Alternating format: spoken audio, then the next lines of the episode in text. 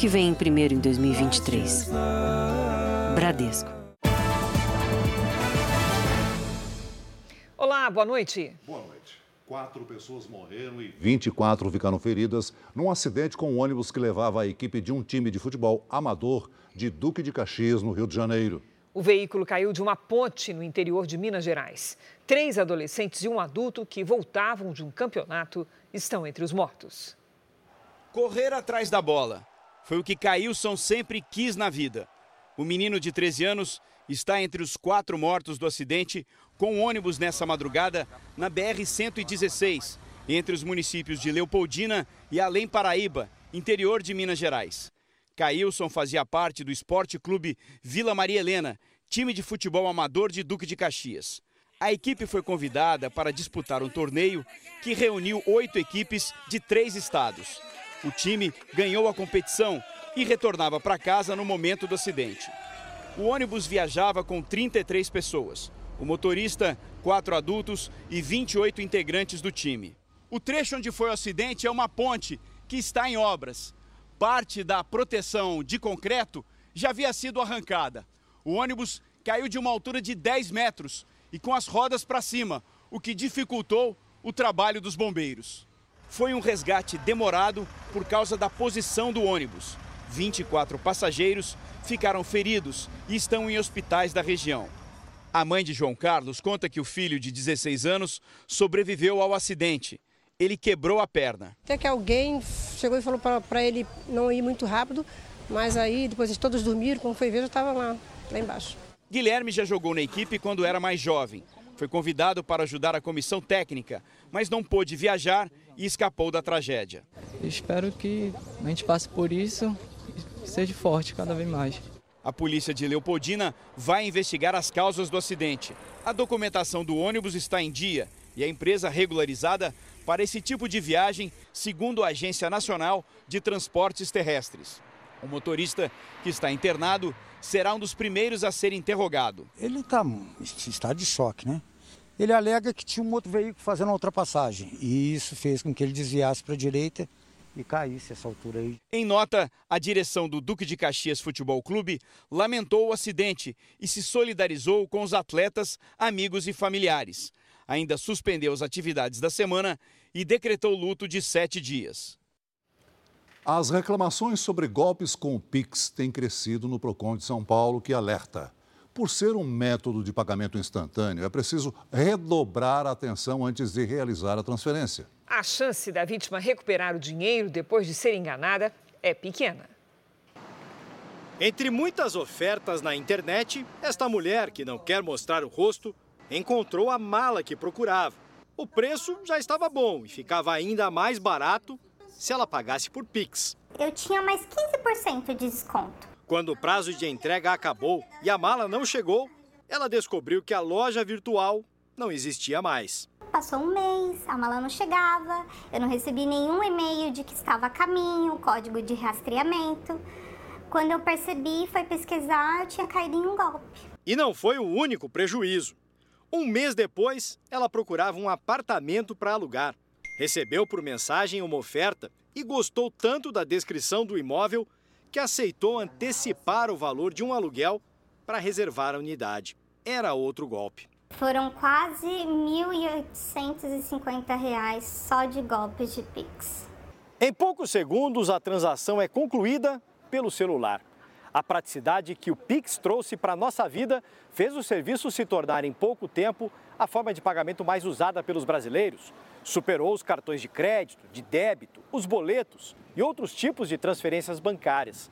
Ao mesmo tempo, nas armadilhas que os golpistas armam para enganar as pessoas, virou o jeito mais rápido de receber e desviar o dinheiro das vítimas.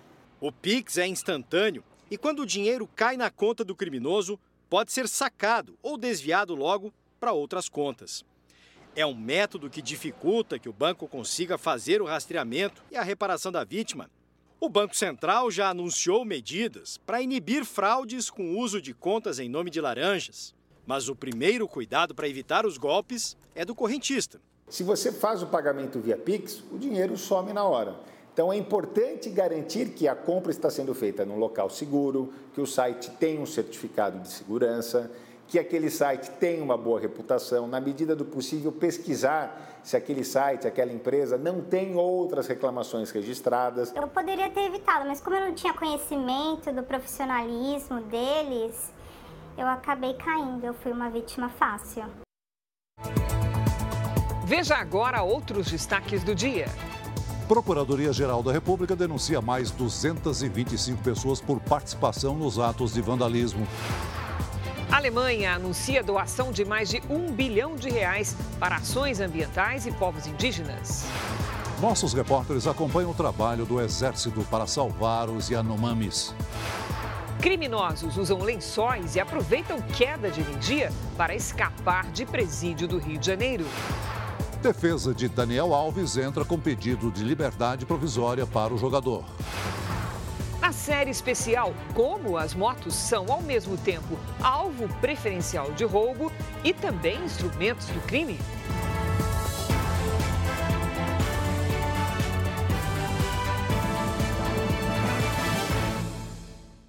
Oferecimento: cartões Bradesco, muito mais benefícios.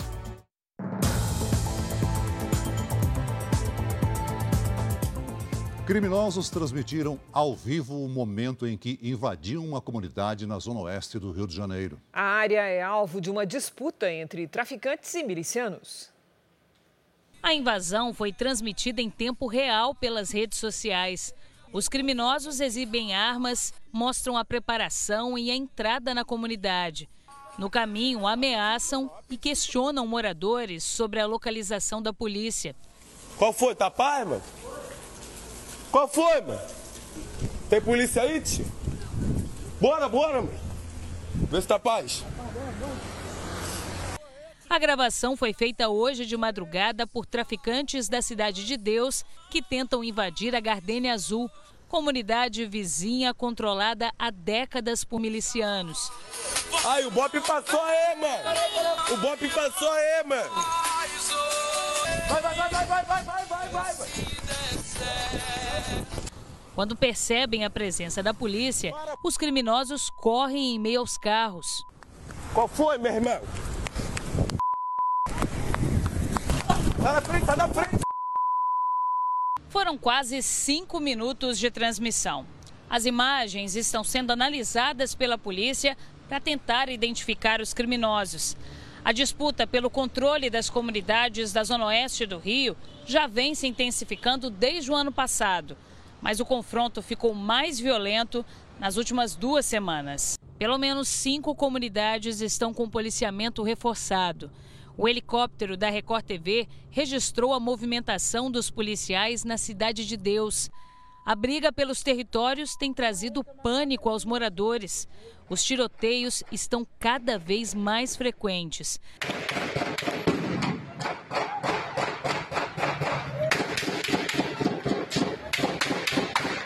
Na semana passada, a polícia retirou barricadas colocadas nos acessos às comunidades, prendeu suspeitos, apreendeu drogas e armas.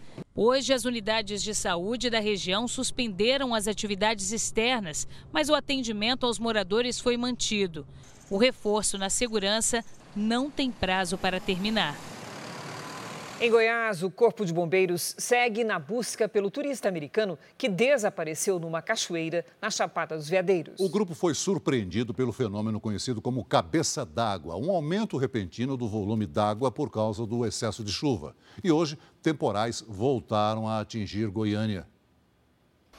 A enxurrada cobriu o carro e deixou em pânico duas mulheres. Joga a corda! Um grupo aparece para ajudar as duas são resgatadas. O flagrante aconteceu numa das principais avenidas de Goiânia. Os temporais provocaram estragos. Córregos transbordaram. Ruas e casas ficaram alagadas. Um motociclista foi arrastado pela enxurrada. Ele vai cair na ponte! Ele segue desaparecido. Em uma das principais praças da cidade, sete carros ficaram destruídos após árvores caírem. Uma feira era montada no local cinco pessoas se feriram. Janeiro ainda não acabou, mas aqui em Goiânia já choveu mais do que a média dos últimos anos para o mês. Em todo o estado, a situação é parecida: muita chuva e temporais típicos do verão. Em Alto Paraíso, na região da Chapada dos Veadeiros, a 400 quilômetros de Goiânia, continuam as buscas na região da Cachoeira Raizama. Desde sábado, o turista norte-americano Raul Jimenez, de 30 anos, está desaparecido. Ele estava com outros quatro estrangeiros neste ponto do rio São Miguel. O grupo foi surpreendido por uma cabeça d'água, quando a chuva na cabeceira do rio faz com que o volume d'água aumente repentinamente. Um dos turistas ficou ilhado por horas, mas foi resgatado. Os outros três conseguiram escapar. Raul foi arrastado pela correnteza. Drones ajudam a mapear a região. As chuvas também dificultam os trabalhos de resgate. Havia o risco de uma nova cabeça d'água e isso coloca em risco a vida dos mergulhadores. De acordo com o clima, nós vamos avançando ou não nessa atividade. A polícia prendeu um homem suspeito de estuprar e matar uma jovem em Teresina. A jovem foi morta durante uma festa dentro da universidade. Janaína da Silva Bezerra, de 22 anos, era estudante do quarto ano de jornalismo. Na última sexta-feira, ela foi a uma festa na Universidade Federal do Piauí. De acordo com testemunhas, a jovem foi vista pela última vez com Tiago da Silva Barbosa, estudante do mestrado em matemática da instituição. A polícia afirma que Tiago passou a madrugada com Janaína numa das salas de aula. Na manhã seguinte, ele foi visto por seguranças deixando o local com Janaína desacordada. O segurança então deteve o rapaz até a chegada da polícia. A universitária foi socorrida, mas morreu antes de chegar ao hospital. Um laudo preliminar do Instituto de Medicina Legal do Piauí confirmou o abuso sexual. O documento apontou ainda que a estudante teve o pescoço quebrado e apresentava lesões pelo corpo. Em depoimento, o suspeito disse que houve uma relação consensual e que a jovem caiu sozinha e bateu a cabeça no chão. A universidade informou que não havia autorização para a realização da festa, mas que colabora com as autoridades. Um estudante formalizou hoje a denúncia contra um homem que tem uma suástica nazista tatuada no braço. Eles se encontraram por acaso num restaurante no Rio de Janeiro. O homem chegou a ser levado para uma delegacia, mas foi liberado. Segundo a polícia, um procedimento foi instaurado. A apologia ao nazismo é crime previsto no Código Penal. A Prefeitura de Tatuí, interior de São Paulo, decretou situação de emergência após um temporal que atingiu o município no fim de semana. A água invadiu casas e destruiu ruas. Dezenas de famílias ficaram desalojadas e foram levadas para abrigos. Imagens de uma câmera de segurança flagraram torcedores do Bahia e do Vitória brigando depois do jogo entre os dois times em Salvador. É possível ver um homem sendo perseguido e agredido no meio da rua. Policiais militares conseguiram conter o grupo. Ninguém foi preso. A defesa de Daniel Alves entrou com um pedido de liberdade provisória. Os advogados querem que o jogador aguarde o resultado do julgamento fora da prisão. A defesa sugeriu que Daniel Alves seja solto com uma pulseira eletrônica, semelhante à tornozeleira que é usada no Brasil.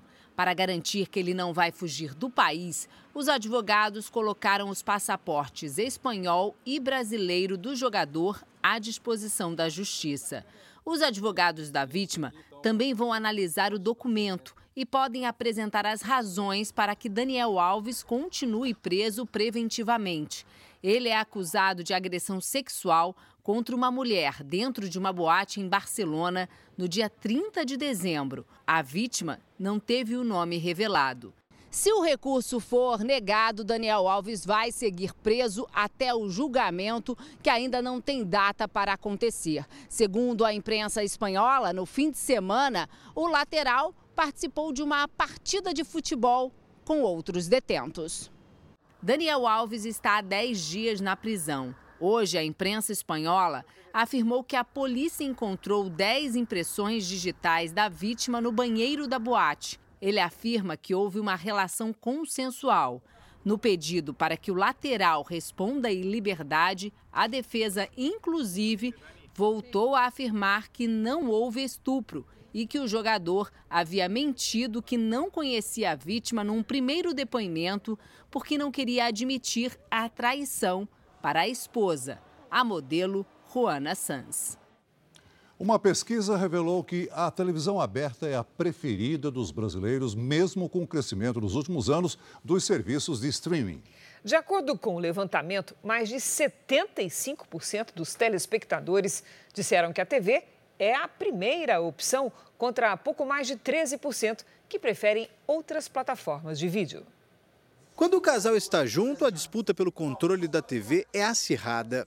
Ele fala: Você não cansa de ficar sofá? Eu falo, Não, tô aqui, a televisãozinha ligada. Não mexe na minha televisão. Durante a semana, quem manda na programação da TV da sala é a dona Ana Maria. A artesã sempre trabalha acompanhada da programação. Agora, quando tem jogo, aí é o seu Valdevino que toma conta da TV.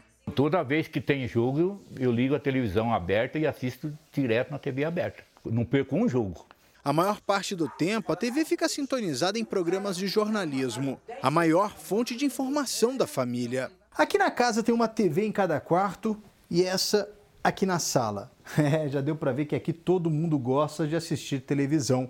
E a família Alves retrata bem o comportamento da maioria dos telespectadores brasileiros. Segundo uma pesquisa que mede audiência no país, mais de 75% das pessoas preferem a TV aberta.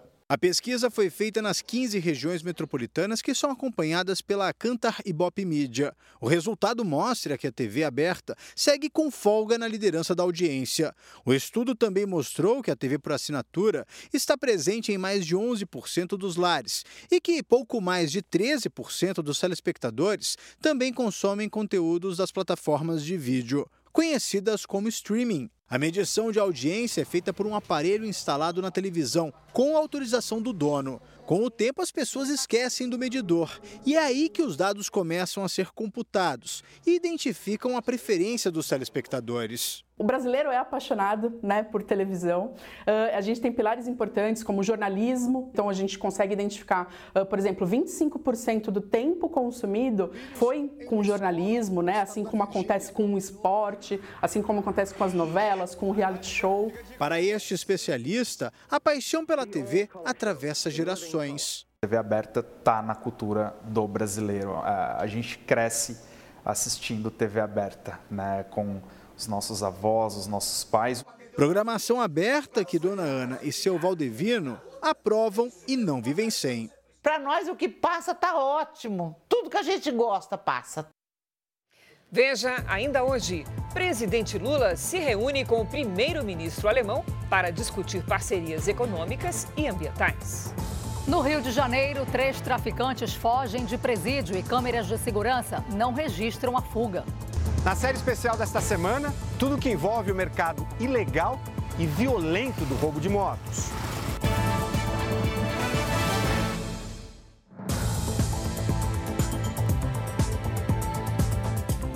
O ministro da Fazenda, Fernando Haddad, teve hoje um encontro com empresários de São Paulo. O setor cobra do governo empenho por uma mudança ampla nos impostos, por meio da reforma tributária. Primeiro compromisso de Fernando Haddad em São Paulo foi no Banco Central. O ministro da Fazenda se encontrou com o presidente do BC. Depois, Haddad foi para a Federação das Indústrias de São Paulo. No debate com os empresários, o ministro ouviu críticas, principalmente sobre a carga tributária no país. O presidente da Fiesp fez um relato de como a indústria encolheu nos últimos 40 anos. A indústria de transformação vem perdendo espaço na economia. Nós já tivemos 27, 28% do PIB, hoje temos 11%. O Brasil também deixou de crescer. Nós estamos há quatro décadas patinando. Se nós tivéssemos crescido a média mundial nessas últimas quatro décadas, o nosso PIB per capita hoje seria o de Portugal, quase 22 mil dólares per capita, e não 7, 8 mil dólares que nós estamos hoje. Para os industriais, a reforma tributária com o fim do imposto sobre produtos industrializados IPI é fundamental na retomada do setor. Fernando Haddad diz que está se empenhando para que a reforma tributária seja aprovada num curto prazo. Eu não estou dizendo que ela é panaceia para todos os problemas que a indústria enfrenta, mas eu diria que sem resolver a, a, a reforma tributária, eu vejo muita dificuldade de ver qualquer outra iniciativa é, dar certo é, no rumo da reindustrialização. O ministro da Fazenda do governo Lula foi cobrado sobre a intenção de financiar com recursos públicos do Banco Nacional de Desenvolvimento Econômico e Social, o BNDES, uma obra de gasoduto na Argentina. País que enfrenta, além do descrédito internacional por calotes no passado, uma grave crise econômica. Não vejo é, como isso pode é, contradizer, sabe? Acho que a gente pode, em alguns casos específicos, como é o caso do potássio, como é o caso do, do gás argentinos, a gente pensar em parcerias que somem para os dois países sem criar nenhum tipo de conflito, até porque são projetos sustentáveis do ponto de vista econômico, que eventualmente nem precisem de financiamento de banco público. A ministra do Meio Ambiente, Marina Silva, disse hoje que a construção do gasoduto na Patagônia Argentina é um projeto que terá alto impacto ambiental e que deve ser analisado à luz das questões de natureza técnica e processual. Na semana passada, em viagem a Buenos Aires, o presidente Lula havia dito que fará um esforço para o BNDES voltar a financiar obras no exterior, como esse gasoduto mas as técnicas usadas para a exploração do gás de xisto no local são consideradas nocivas ao meio ambiente e um possível financiamento do Banco Brasileiro tem sido criticado. Nos Estados Unidos, a polícia de Memphis, no Tennessee, anunciou que um sexto oficial foi demitido por causa da morte de Tyre Nichols. As autoridades não explicaram qual teria sido a participação do policial Preston Hanfield no caso. No dia 7 de janeiro, Tyre Nichols foi abordado por suspeita de dirigir de forma imprudente. O homem de 29 anos foi agredido por oficiais. Ele foi levado para um hospital e morreu três dias depois. Cinco agentes já haviam sido demitidos e foram acusados de homicídio. Depois da divulgação dos vídeos da abordagem, a unidade especial de combate à criminalidade, onde eles trabalhavam, foi fechada permanentemente. Uma investigação federal de direitos civis sobre a morte de Tyre Nichols está em andamento. Veja a seguir: nossas equipes acompanham as ações do Exército para ajudar os indígenas Yanomami. Ministério Público denuncia mais 225 pessoas por participação em quebra-quebra de 8 de janeiro. 2023 deve ser mais um ano de enfrentamento da Covid em todo o mundo. Os detalhes desse alerta depois do intervalo.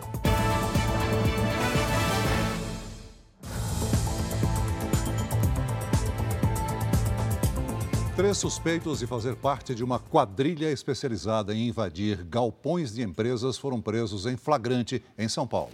Eles eram monitorados pela polícia e foram interceptados depois de furtarem uma carga avaliada em um milhão e meio de reais. Os policiais do departamento que investiga o crime organizado interceptaram a quadrilha numa das vias mais movimentadas de São Paulo. Os três suspeitos foram presos em flagrante. Eles tinham acabado de roubar esta distribuidora de produtos de beleza em Campinas, interior do estado. Para chegar ao imóvel, eles primeiro arrombaram um comércio vizinho. Aqui é a porta do escritório. Eles entraram, que é esse buraco aqui que eles fizeram.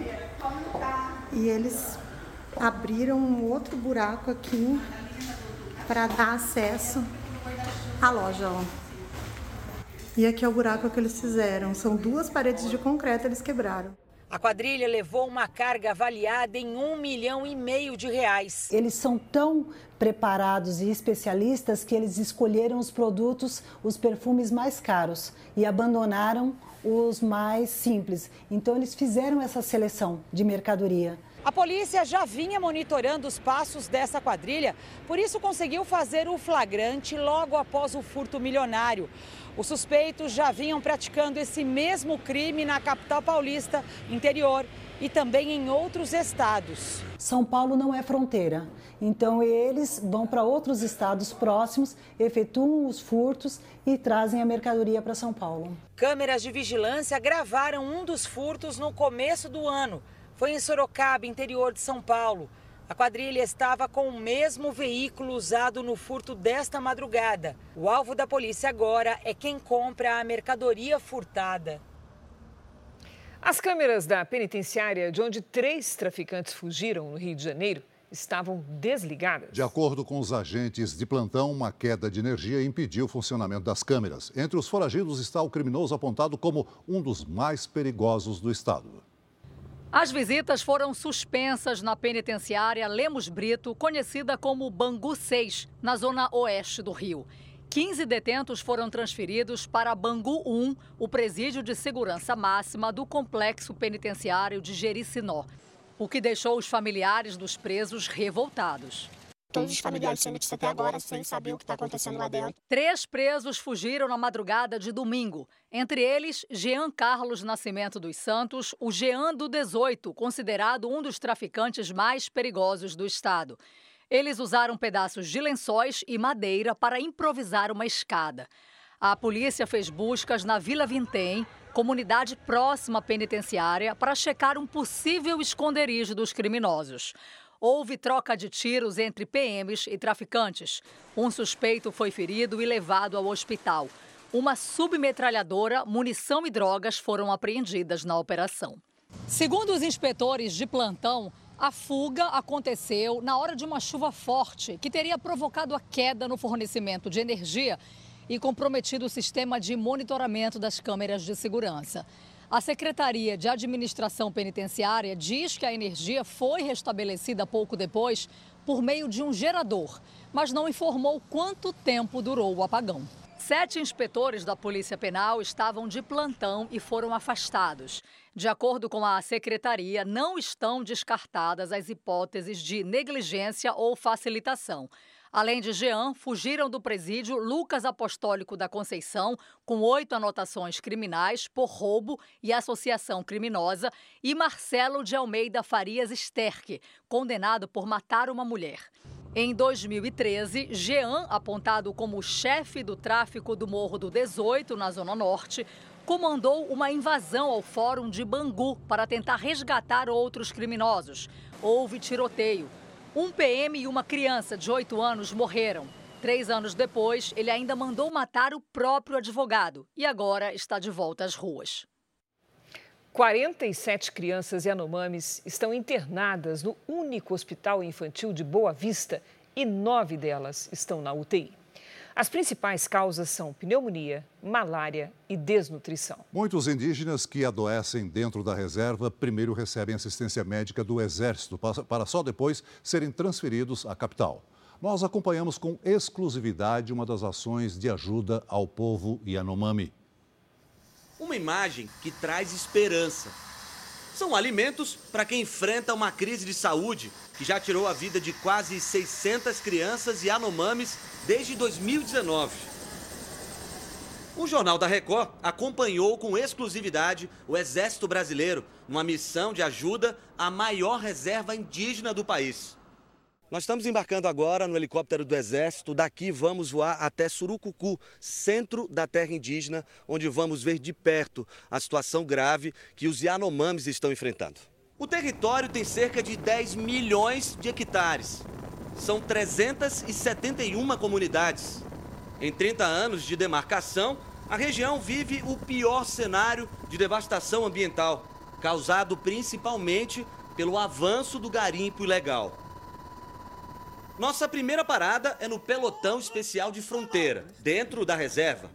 Tem sido uma situação muito desafiadora, mas ao mesmo tempo uma, uma situação muito gratificante, da gente poder estar tá fazendo a nossa parte.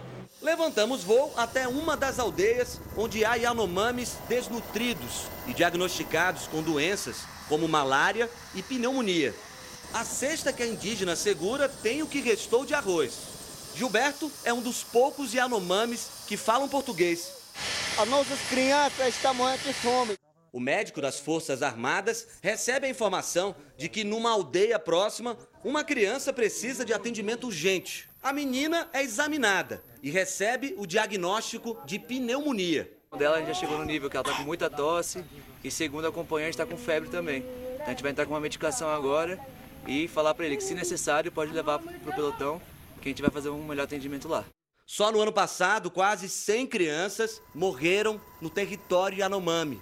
Há uma semana, médicos das Forças Armadas ajudam no atendimento no posto de Surucucu. Nesse momento, cerca de 50 indígenas são tratados no local. Teve um caso que é um grupo de cinco ou seis que eles andaram muito, cinco dias andando para chegar até aqui. E aí eles se perderam. Aí mais debilitados eles ficaram. Integrantes do Ministério dos Direitos Humanos estão em Boa Vista para coletar informações sobre a crise. A comitiva se encontrou com lideranças indígenas. Enquanto a solução definitiva não chega, os Yanomamis agradecem a ajuda. O ministro do Supremo Tribunal Federal, Luiz Roberto Barroso, determinou que a Procuradoria-Geral da República apure se houve genocídio, desobediência e crimes ambientais na terra Yanomami, em Roraima. O chanceler alemão Olaf Scholz foi recebido no Palácio do Planalto pelo presidente Lula. Essa é a segunda vez que os dois se encontram, já que Scholz veio à posse de Lula. Brasil e Alemanha têm boas relações comerciais. O país é o quarto que mais exporta produtos industrializados e farmacêuticos para o Brasil. Lula e Scholz também discutiram o acordo comercial entre o Mercosul e a União Europeia. Outra pauta que esteve na mesa foi a de meio ambiente. A Alemanha anunciou que vai enviar 200 milhões de euros, o equivalente a mais de um bilhão de reais, para que sejam investidos em ações de proteção ambiental e desenvolvimento de energias sustentáveis. O Fundo Amazônia, que estava desativado, será um dos beneficiados com os recursos alemães. De acordo com a ministra do Meio Ambiente, Marina Silva, o governo vai usar de maneira emergencial recursos deste fundo para enviar ajuda ao povo Yanomami. Os recursos do Fundo Amazônia, eles serão deslocados para ações emergenciais. Essas ações emergenciais, elas estão sendo tratadas em vários níveis que envolve desde a questão de saúde, o tratamento ao problema da grave situação de fome que está assolando essas comunidades, a parte de segurança para que essas pessoas é, possam é, ficar em suas comunidades e isso tem a ver com as operações de desintrusão do garimpo criminoso dentro dessas comunidades. Também hoje o presidente se reuniu com um grupo de ministros para definir os próximos passos no enfrentamento da crise. Nós vamos voltar a Brasília agora ao vivo, porque o presidente Lula e o primeiro-ministro Olaf Scholz deram uma entrevista e quem acompanhou foi o nosso colega Luiz Fara Monteiro. Olá, Fara, boa noite. Oi, Cris, tudo bem? Boa noite ao Celso e a você que nos acompanha. O presidente Lula confirmou que o Brasil mantém o interesse em participar da OCDE, aquela organização de países que se dedicam ao desenvolvimento econômico e social, desde que o Brasil tenha um papel ativo na organização. Sobre o Mercosul e a União Europeia, Lula destacou que o acordo ainda não saiu do papel por dificuldade no diálogo com a França, mas acredita em uma flexibilização nas conversas de ambos os lados permitindo que os dois blocos assinem o pacto até o meio do ano. O presidente brasileiro voltou a criticar a guerra e também condenou a invasão russa na Ucrânia. Se colocou à disposição para conversar com Vladimir Putin e com Volodymyr Zelensky. Lula defendeu a inclusão de países como o Brasil no Conselho de Segurança da ONU. Pelo lado da Alemanha, que doou mais de um bilhão de reais às organizações eh, ambientais, o chanceler Olaf Scholz convidou Lula para visitar a, a Europa e também citou energias renováveis. Nesse ponto, ele ressaltou que o Brasil tem uma importância muito grande no combate às mudanças climáticas. Cris e Celso. Obrigada, Fara. A Procuradoria-Geral da República denunciou mais 225 pessoas por participação nos atos de vandalismo contra os prédios dos três poderes em Brasília. Os extremistas estão presos preventivamente desde o dia seguinte ao quebra-quebra em Brasília. Eles são acusados de associação criminosa e incitação à animosidade das Forças Armadas contra os poderes constitucionais. Até agora, segundo o Ministério Público, foram denunciadas 479 pessoas. Mais cedo, a Justiça Federal determinou o bloqueio dos bens de mais 40 presos envolvidos nos atos de 8 de janeiro. Ao todo, 92 pessoas e 7 empresas estão com os patrimônios bloqueados. Em outra frente, a Advocacia Geral da União e o Ministério da Gestão e da Inovação em Serviços Públicos pediram à Controladoria Geral da União a abertura de processo administrativo contra servidores federais que participaram dos atos de vandalismo. Hoje, a Secretaria de Segurança Pública do Distrito Federal se reuniu para revisar o plano de segurança para a posse de deputados federais e de senadores na quarta-feira. No mesmo dia, o Supremo Tribunal Federal, prédio mais atingido em 8 de janeiro, irá receber os presidentes dos poderes e dezenas de autoridades para a retomada do ano judiciário. Embora não exista manifestação convocada, o entendimento geral é de que a segurança precisa ser exemplar. Não há nenhum alerta, não há nenhuma, até o momento, nenhuma informação de inteligência que aponte uma ameaça real. Mas montamos um plano de segurança exemplar. A esplanada dos ministérios já está fechada desde o fim de semana. Além de reforço da Força Nacional, batalhões especiais irão para o entorno das sedes dos três poderes. A previsão é que todo o efetivo das forças de segurança esteja nas ruas e as vias próximas sejam bloqueadas. Depois de 8 de janeiro, o STF aumentou em 30% a quantidade de agentes de segurança. Equipes da Polícia Judiciária foram convocadas para atuar no Supremo na quarta-feira. O Congresso Nacional volta aos trabalhos nesta semana. Deputados e senadores vão tomar posse na quarta-feira e, no mesmo dia, elegem os próximos presidentes da Câmara e do Senado. O Congresso Nacional está quase pronto. Obras como essa escultura do artista Atos Bucão foram restauradas. Mesmo com os trabalhos por causa do vandalismo do dia 8 de janeiro, o Salão Verde já recebeu o enorme tapete vermelho para a posse dos novos parlamentares. Na Câmara são 513 deputados. Os 11 parlamentares que foram alvo de uma ação de advogados ligados ao PT também vão assumir os cargos. A Procuradoria-Geral da República se manifestou contra o pedido desses advogados, que pediam a suspensão da posse dos 11 por supostamente estarem envolvidos nos atos de depredação em Brasília. O ministro Alexandre de Moraes, do Supremo, então negou o pedido e disse que a própria Câmara tem ferramentas para analisar os casos. Cabines de votação também já foram instaladas. No mesmo dia da posse, quarta-feira, será realizada a eleição para definir os presidentes das duas casas.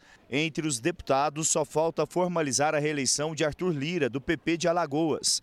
O atual presidente, ligado aos partidos do centro e conservadores, tem até o apoio do governo Lula para seguir no cargo.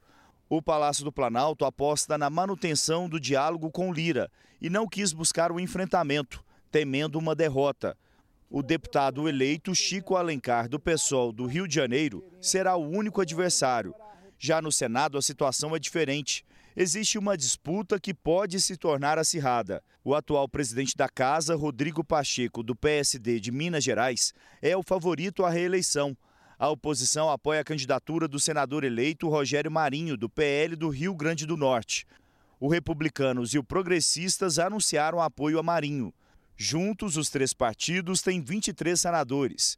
Vence quem tiver a maioria dos 81 votos. Se Lula dá apoio para Rodrigo Pacheco, o ex-presidente Jair Bolsonaro faz contatos com parlamentares e pede votos para Rogério Marinho. Bolsonaro, em uma conversa dos Estados Unidos, me disse que a disputa pelo Senado é de extrema importância para reestabelecer o equilíbrio entre os poderes. Ele contou que tem conversado com senadores e que acredita que a campanha de Marinho tem ganhado corpo e passou a ter chances reais de vitória. Dois dias de chuva formaram uma cascata numa antiga pedreira perto de um shopping em Nova Iguaçu, na Baixada Fluminense. As imagens mostram uma grande quantidade de água escorrendo pela área, onde já funcionou uma pedreira. No local há um parque de diversões que foi interditado pela Defesa Civil. Algumas rochas rolaram por causa da enxurrada. Ninguém se feriu e o funcionamento do centro comercial não foi afetado. O mês de janeiro se despede com temporais e Minas Gerais registrou chuva acima do normal. Vamos conversar com a Lidiane Sayuri. Oi, Lid, boa noite. Já temos a campeã de chuvas lá em Minas? Temos sim, Cris. Boa noite para você. Oi, Celso, muito boa noite. Boa noite a todos que nos acompanham. A cidade de Carmópolis de Minas, em Minas Gerais, registrou 640 milímetros acumulados, mais que o dobro do esperado para o período. Todas as áreas em azul aqui no mapa registraram mais chuva que o normal, exatamente onde ficaram posicionados os corredores de umidade ao longo do mês. Neste momento, outro corredor começa a se formar. Nesta terça-feira, uma frente fria no oceano aumenta as nuvens de chuva e deixa em alerta Santa Catarina e Paraná com chance de enchentes. Nas áreas em destaque do Sudeste e do Centro-Oeste, é alto o risco de alagamentos e deslizamentos. Nas áreas claras do mapa, dia de sol sem chuva. Em Porto Alegre, máxima de 34 graus. Em Vitória, Palmas e Porto Velho faz 32. Em Cuiabá, até 33. Atenção em Florianópolis, São Paulo, Rio de Janeiro e Campo Grande. A terça-feira será quente e a quantidade de chuva, principalmente à tarde, pode causar transtornos. Máximas de pelo menos 29 graus. Tempo Delivery. O Jaciano é da cidade de Brejo, no Maranhão. Ô, Lídia, ele quer saber se fevereiro vai ser um mês chuvoso para eles lá. Vamos lá. Vai sim, viu, Jaciano? Janeiro termina e o novo mês começa sem muitas mudanças. Se prepare para dias quentes, com pancadas de chuva e muitos raios a qualquer hora. Nesta terça faz até 27 graus e deve ser o dia com mais chuva da semana. Quarta e quinta, com 30. O Luiz Alberto está de olho na previsão para Sonora, em Mato Grosso do Sul. Vamos para lá. Oi, Luiz Alberto, boa noite para você. Sonora fecha o mês com chuva bem acima da média. Em fevereiro, isso pode se repetir. Nos próximos dias, previsão de temporais à tarde com máximas de 27 e de 29 graus. Faça como eles, peça tempo delivery pelas redes sociais com a hashtag você no JR. Cris Celso. Obrigada, Lidy. Até amanhã, Lidy. A Organização Mundial da Saúde decidiu manter o nível máximo de alerta para a pandemia da Covid-19.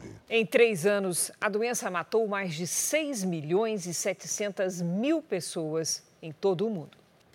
O Comitê da Organização Mundial da Saúde, que analisa a situação pandêmica, até cogitou encerrar as medidas de alerta máximo mas, segundo Tedros Adhanom, diretor-geral da OMS, as estatísticas ainda preocupam. O mais recente levantamento mostrou que a Covid matou mais de 170 mil pessoas no mundo nos últimos dois meses. Mas acredita-se que o número real seja ainda maior, uma vez que nem todas as mortes são reportadas.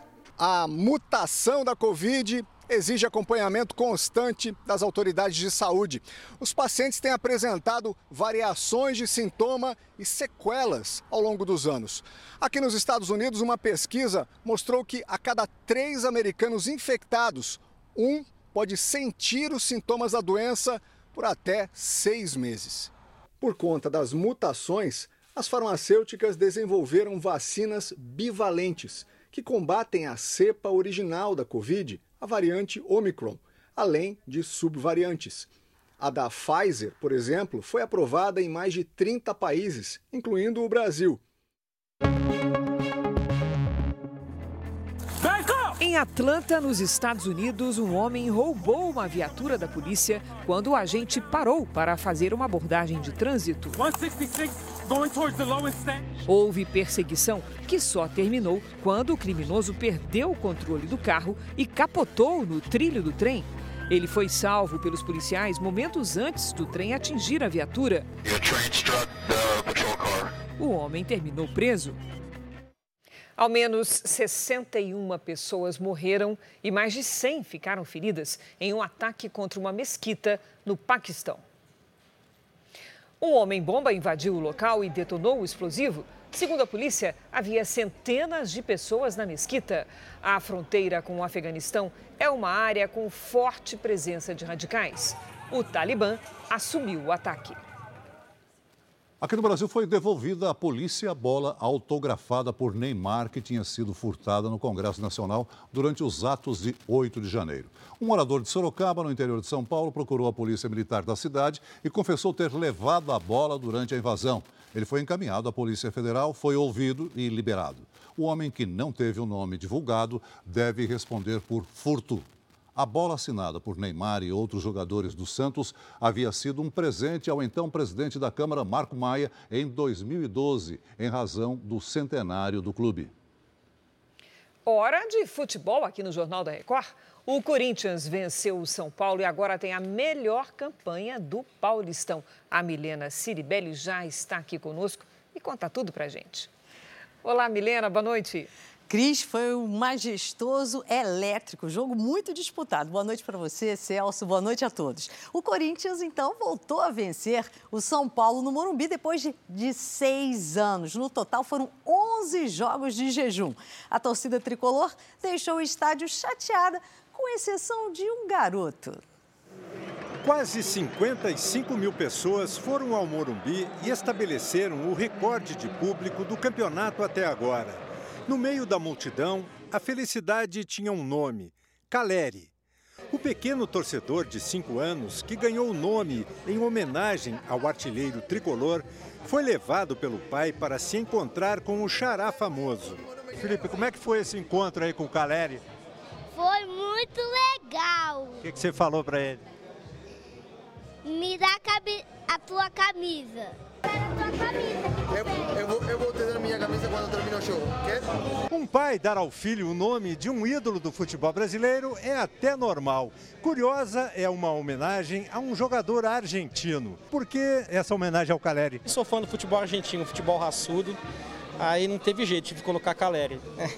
Ajuntou útil ao agradável. Fã do futebol argentino com um argentino que joga no São Paulo. O domingo especial na vida do Felipe Caleri só não foi perfeito porque o Caleri, que inspirou o nome dele, não conseguiu vencer o goleiro Cássio. Quem brilhou no clássico foi o corintiano Adson. Ele fez o primeiro gol do jogo depois do cruzamento de Fagner. E a jogada de Roger Guedes pela esquerda também teve o complemento de Adson. Luciano ainda marcou para o tricolor num chute colocado no canto. Corinthians 2, São Paulo 1 e fim de um tabu de quase seis anos sem vitória do Corinthians no Morumbi. Para o pequeno Caleri, fica a lição que o esporte traz. Tem que aprender, tem que aprender que o time também perde, né? Lição dura, mas que não apaga a felicidade de levar para casa a camisa do ídolo.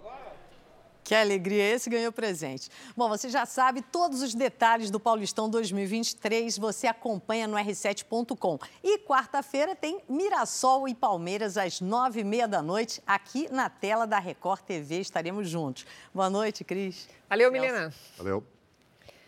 Mais de 1 milhão e 300 mil motos novas foram para as ruas do Brasil no ano passado. É um tipo de veículo mais barato que vem ganhando mercado no país também pela agilidade. Por outro lado, as motos são alvo fácil de furto e roubo e acabam usadas para cometer crimes. É o que você vai ver no primeiro episódio da nossa série especial.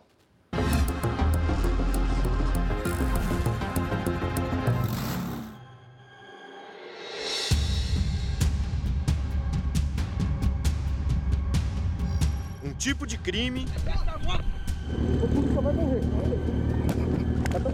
muitas finalidades. O comércio ilegal de peças, a ostentação, a agilidade para a fuga.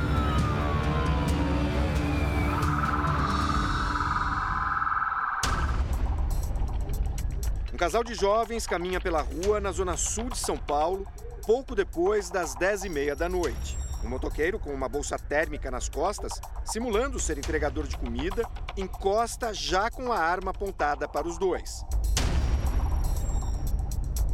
A primeira reação é correr, mas rendido, o rapaz entrega a sacola que carrega antes de tentar fugir novamente. O primeiro tiro disparado é para o alto. O casal para e o jovem se ajoelha. O ladrão pega o celular dele e se dirige para a garota. O rapaz pula na frente da namorada. São quatro disparos. E mais uma vida interrompida pela violência urbana brasileira.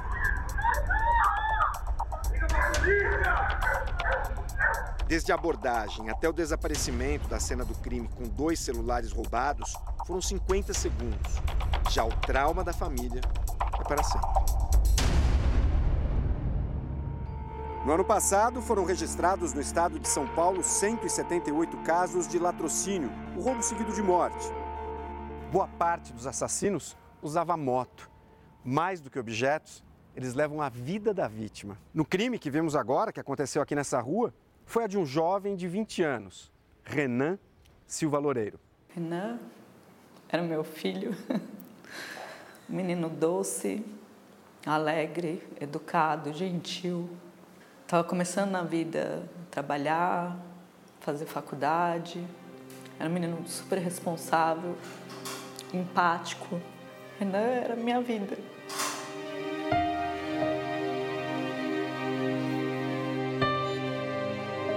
A namorada que Renan tentou proteger estava grávida. A mãe dele também. Faz nove meses, né? Do ocorrido. Não tem um dia que eu não chore pelo meu filho. Mas assim, primeiro foi de revolta, raiva. Três dias antes eu descobri que eu estava grávida, né? Do, do, do João. As pessoas ficavam tão felizes que viam nisso. Nossa, que bênção! E eu ficava com raiva Quero meu filho de volta. Eu não conseguia realmente ver o que eu vejo hoje. É mais uma pessoinha para eu amar. Ao mesmo tempo, me traz certo temor que é mais uma pessoinha para eu amar que eu posso perder também.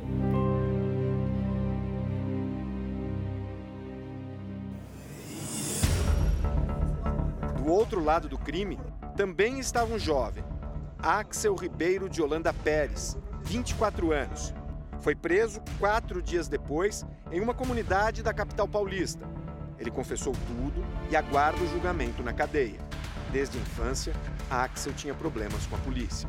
O Axel ele tem registros de ocorrência dele desde os 11 anos de idade. Né? Então, desde criança, ele cometia roubos aí.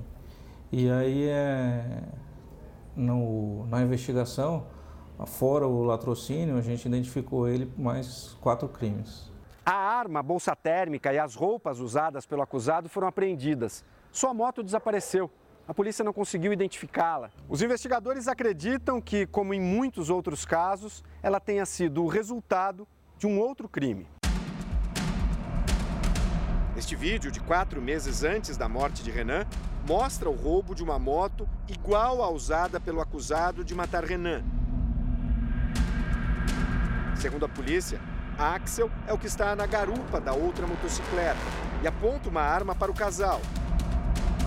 Usa uma mala térmica idêntica à que estava no outro crime. Revista o homem e leva a moto embora. Falar a verdade, você não gosta de ficar vendo, porque dá uma sensação muito de tristeza, né? Você fica perturbado, né? Você vê aquela cena ali, né? De aquela arma apontada na sua cara, correndo o risco de dar um tiro em mim ou na minha esposa mesmo, né? Então, fica aquela insegurança, né? Para a vítima do roubo, é um choque saber que a moto dele pode ter sido usada em um assassinato. Me passa assim uma tristeza muito grande, né? De saber, poder imaginar que a minha moto, eu comprei com todo sacrifício, né? Utilizava ela para me locomover, tá, hoje está servindo talvez, servindo para cometer crimes, né? Tirar vidas de pessoas, né? Isso aí é uma sensação muito triste, né, pra gente, né?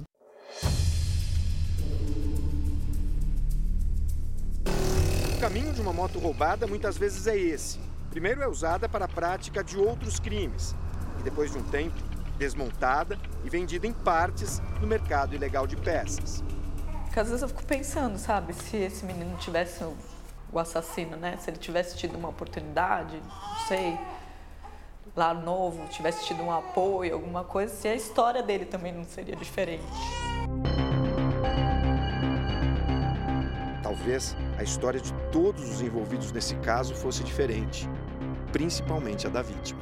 Comecei a fazer a arrumação das coisas dele no quarto, eu achei essa pasta dele, que tem planos para o futuro.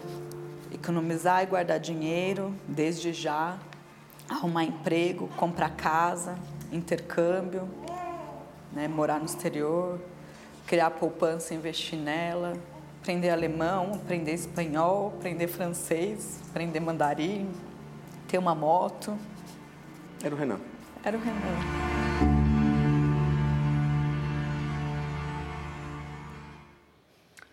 Essa edição termina aqui e à meia-noite e meia tem mais Jornal da Record.